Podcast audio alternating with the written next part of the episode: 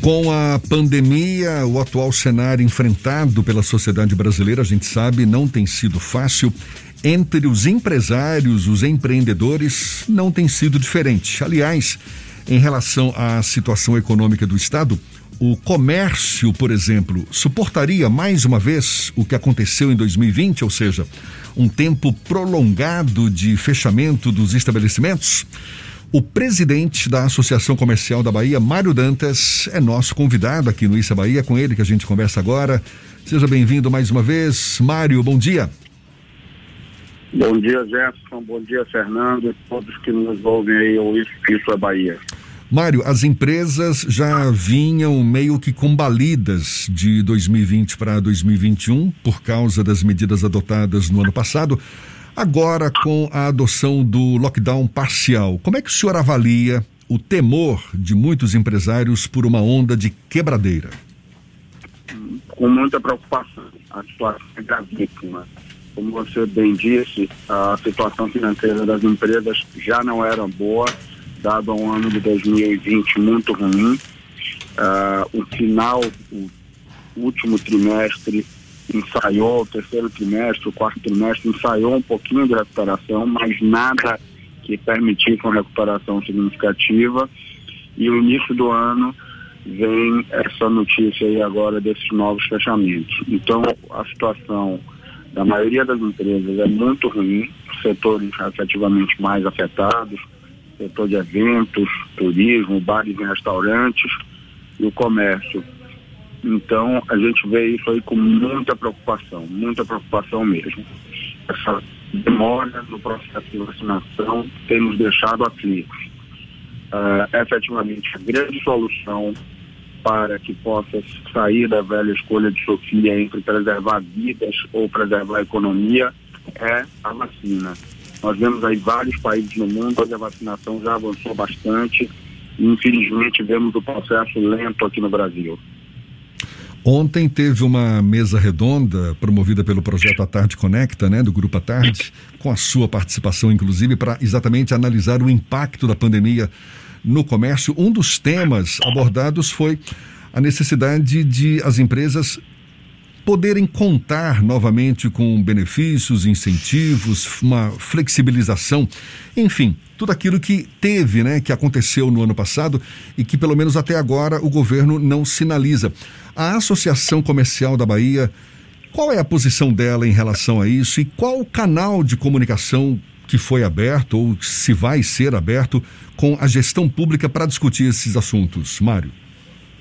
Nós temos uh, feito diálogos com a prefeitura, com o governo do estado, demonstrando que nós entendemos que o funcionamento da empresa formal do comércio ele não contribui com a proliferação do vírus. Percebemos e entendemos que efetivamente o impacto do trabalho formal no transporte público é o calcanhar de Aquiles, é o ponto crítico. Não adianta negar, senão não vamos estar contribuindo com o processo. Mas assistimos à apresentação por parte de secretários da Prefeitura, o secretário Fabrício, a secretária Mila Paz, com o secretário Luiz Carreira, a secretária e vice-prefeita Ana Paula e o próprio prefeito Bruno Reis, em que eu acredito que Salvador tenha feito algo que nenhuma outra capital possa ter feito por conta das informações que eles têm disponíveis no sistema Salvador Card. Eles têm por hora qual setor da economia está utilizando o transporte público.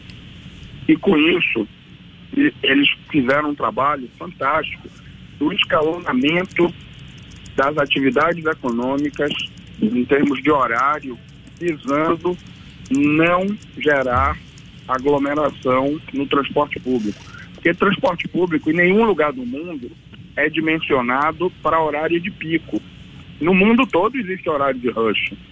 Então você não tem nenhum metrô do mundo, nenhum sistema de ônibus do mundo dimensionado para que não tenha aglomeração no horário de pico. Qual a solução?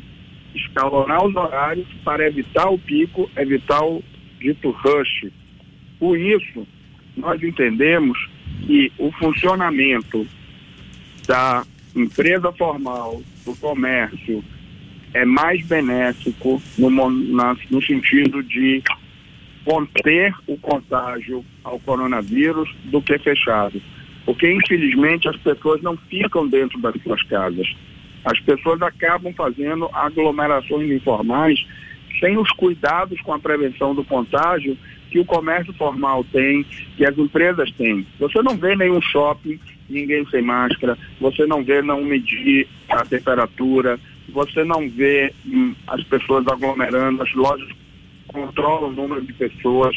Então, efetivamente, o funcionamento das empresas e do comércio não gera a transmissão do vírus. O problema é na aglomeração que gera no transporte público.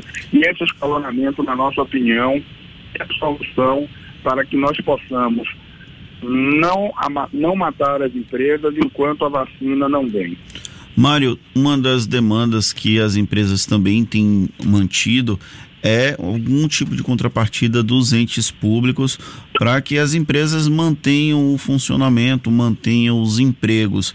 Os entes federativos, município, estado e União, têm dado a sua parcela de contribuição ou isso ainda está aquém do processo de demanda das empresas? Não, sem sombra de dúvida está muito aquém.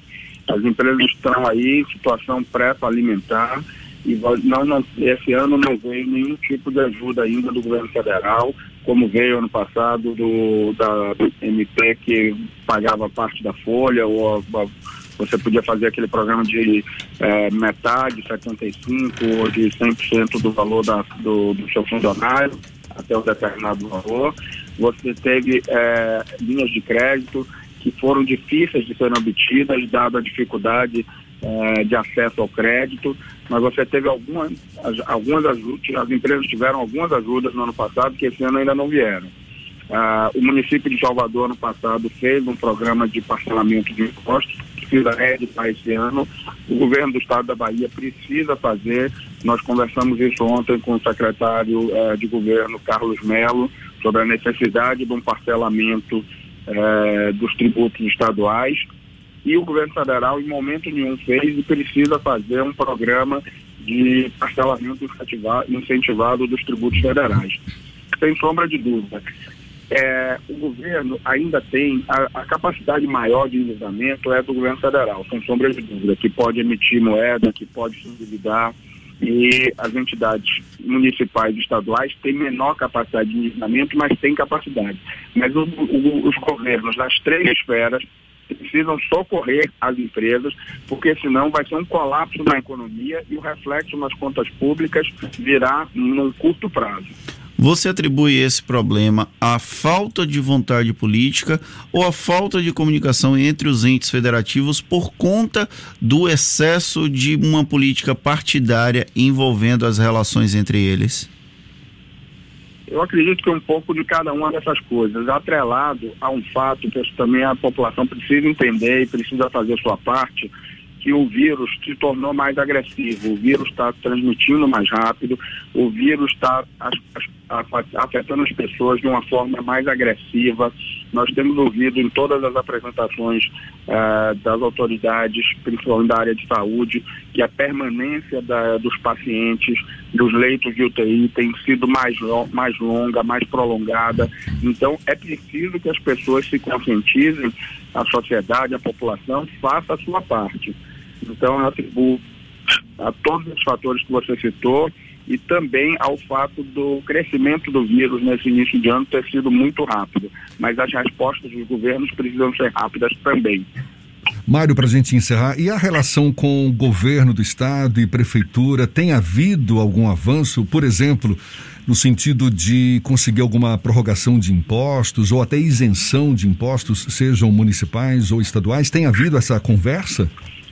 De concreto, ainda nada. O diálogo tem acontecido. É, acho que é importante ressaltar e elogiar que, apesar de estarem em campos é, partidários opostos, a Prefeitura e o Governo do Estado, a Prefeitura de Salvador e o Governo do Estado da Bahia têm promovido um diálogo e, com os empresários e entre eles.